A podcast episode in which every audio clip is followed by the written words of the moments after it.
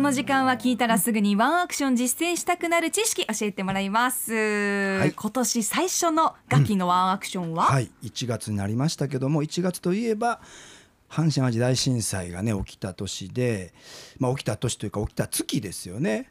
でまあ、来週からこの1月17日阪神・淡路大震災の起きた前後1週間が防災とボランティアの週間ということにもなってるんですね。まあ、1月はこの3月にも東日本大震災というものがねあのあったという月を控えてますので、えー少しこの阪神大震災にちなんだ話からね、えー進めていきたいと思うんですけどまず今日はですね地震の前ブロックかもわからないような前兆現象についてですね、はいはい。えーお話をしたいんですね。前兆前兆現象？前兆現象、これね、あのー交換現象とも言うんですね。交換難しい言葉ですけども、はい。交換の交はこのうかんもりにな書いてむ書く玉を玉木宏さんとか久米宏さんの宏はい。はいはいはい。ですね。宏という字ですね。はい原田博夢の博ですね。はい、そうですね、そして観光の観ですね、はいはい。交換現象。これ中国の言葉らしいんですけども、まあ、こういう、あのーやはり大きな災害が起こる前には必ず何かがね起こっている自然がメッセージを発信しているということを、まあ、交換現象と言ったりするんですね。うんで今これがですね、えーある意味注目をされつつあるんですね。というのは、まあ、今から3年ほど前にですね南海トラフ巨大地震の検討を続けている、まあ、国の中央防災会議の作業部会がですねこういうことを言ったんですね。現在の科学的知見では地震発生時期の角度の高い予測予測は困難です。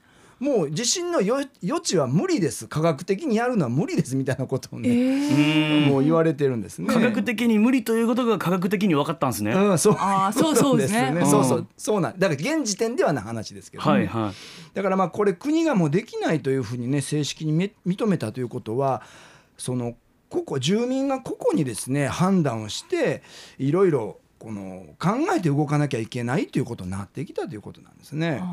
うん、で一方でですねあの自然から何らかのこうメッセージがこう発信されてるというようなことを感じるケースもちょっと増えてきたような気はするんですよね。うんうんううん。ん、まああのー例えば去年神奈川の三浦半島でこんなことがあったんニュースになったのご存知ですかね、はいはい。断続的にゴムが焼けたような異臭騒ぎあがはいはい。ありましたよね。ありましたね。なんかありましたね。ううん。ん。ニュースになってた。56回あったというんですね、はい。で今はちょっと収まってるみたいなんですけどもこれはやはり大きな地震の前触れじゃないかと言われたりしたんですえよ。えというのは実際にこれはまあ科学的知見で岩石に強い圧力をかけるとですねこういう匂いがやっぱりするということも科学的に少し分かってたりするんですそうね。なんだ。ううんん。うんでまあこの匂いの後に岩石がこう X ジェン X 型に割れてしまうというんですね。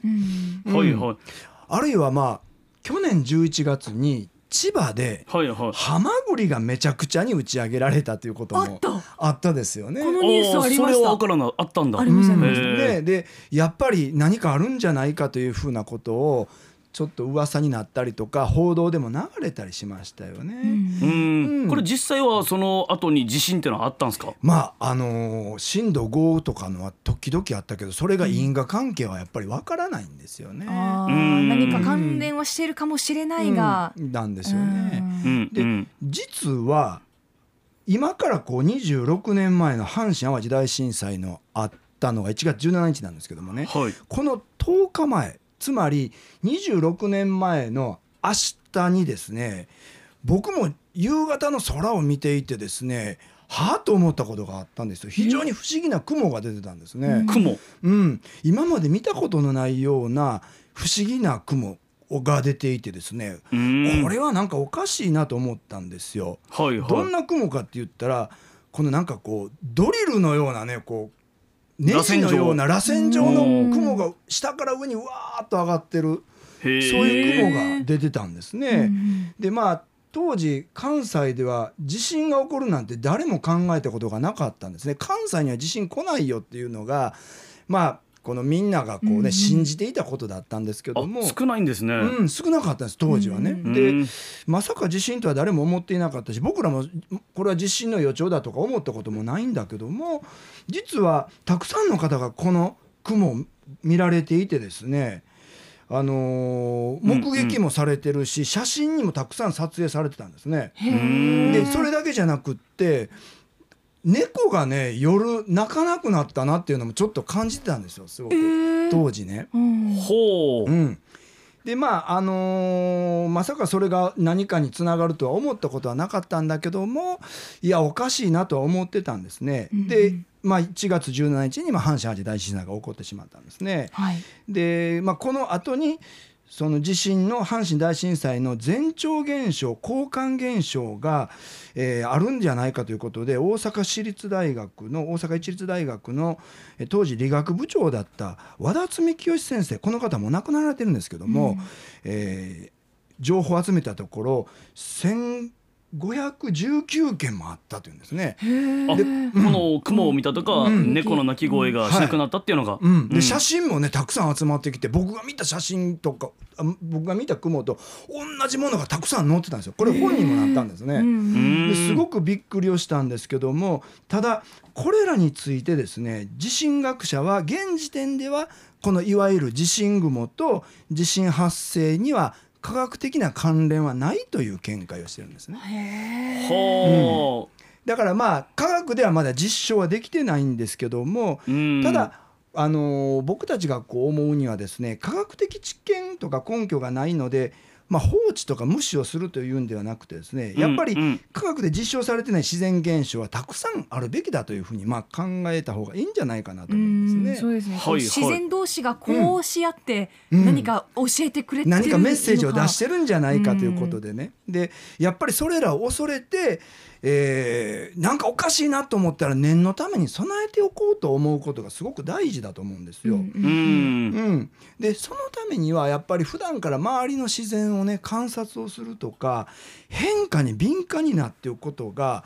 そういうセンサーを、ね、受け止めることにつながるかなと思うんですね。うん。うんうんなので、おかしいと思ったら、まあ、直ちに備えるそう。いうマインドを持つことと、おかしいと思える何かそのこの物事に対する見方をねこの作っていくことがすごく大事かなと思うんですね。そうですね、うん。普段からこの備えてはいるけど、うん。物があるだけっていう方も多いと思うんですよ、うん。防災の品を揃えてるだけとか。そうですよね。はいはい。そういうなんか思い出すきっかけ、取っかかりを作るためにも、まあ、観察眼を鍛えておくっていうのは大事かなって、ね。確かに感じます。まあ傾聴という言葉があってですね耳を傾けると書くんですね、自然への傾聴かなと思うんですね、うん。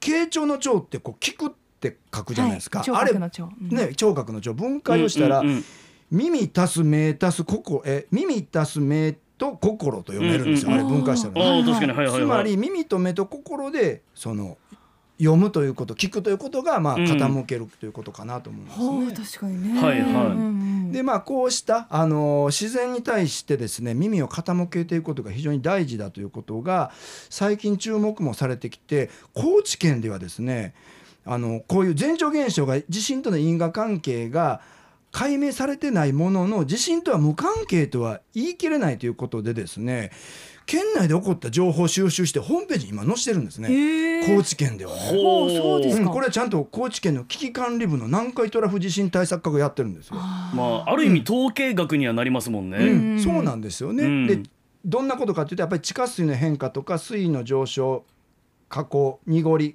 匂いとかね気象現象今お話をした空の色とか月の光が違うとか地鳴りが起こってないとかね動物の異常行動とかね、うん。で確かにあの阪神大震災の後出てきた話の中にはお家で飼っているグッピーが一斉に同じ方向を向いていたとかねいろんなのが出てきたんですよ。難しいな。それが動物の性質かもしれんし、ねうんうん。それがまあ直結するってはね、うん。まあ、なかなか思えないですけど、うん。確かに南海トラフが起こった時に高知県ってかなり津波のね、うん。あの危険な地域とも言われているところでしたよね。そうですうんねだから最初に申し上げたように今の科学ではもう余地が難しいのでやっぱりなんかおかしいと思ったら備えるということをやりましょうということなんですね。そうですね。その気づきのきっかけを自然からもらうっていう感じなのかもしれないですね。うんはい。で、ガッキーのワンアクション、えっとこの今日地震月間ということでまたちょっと連続して、うんはいシリーズお届けしていきます、過去の放送回ポッドキャストなどで配信しています。そちらもぜひお聞きください。はい。